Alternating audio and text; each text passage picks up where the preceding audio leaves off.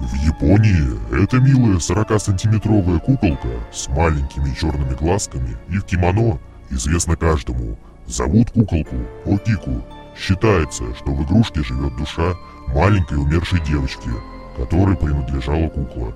Но что же такого необычного в Окику? А то, что у нее растут волосы. Легенда гласит, что изначально куколка принадлежала мальчику Эйкичи Сузуки. В 1918 году 17-летний Икичи купил куклу в подарок своей двухлетней сестренке. Девочке кукла очень-очень понравилась. Окику не расставалась со своей любимой игрушкой практически ни на минуту. Каждый день играла с ней. Но в следующем году девочка умерла от простуды. Родители поставили куклу на алтарь, и все члены семьи молились на нее в память о погибшей Акику. Прошло немного времени, и кто-то заметил, что волосы куклы начали расти. Изначально кукла была с короткой стрижкой. Такой знак посчитали как признак того, что душа девочки не успокоилась и укрылась в кукле.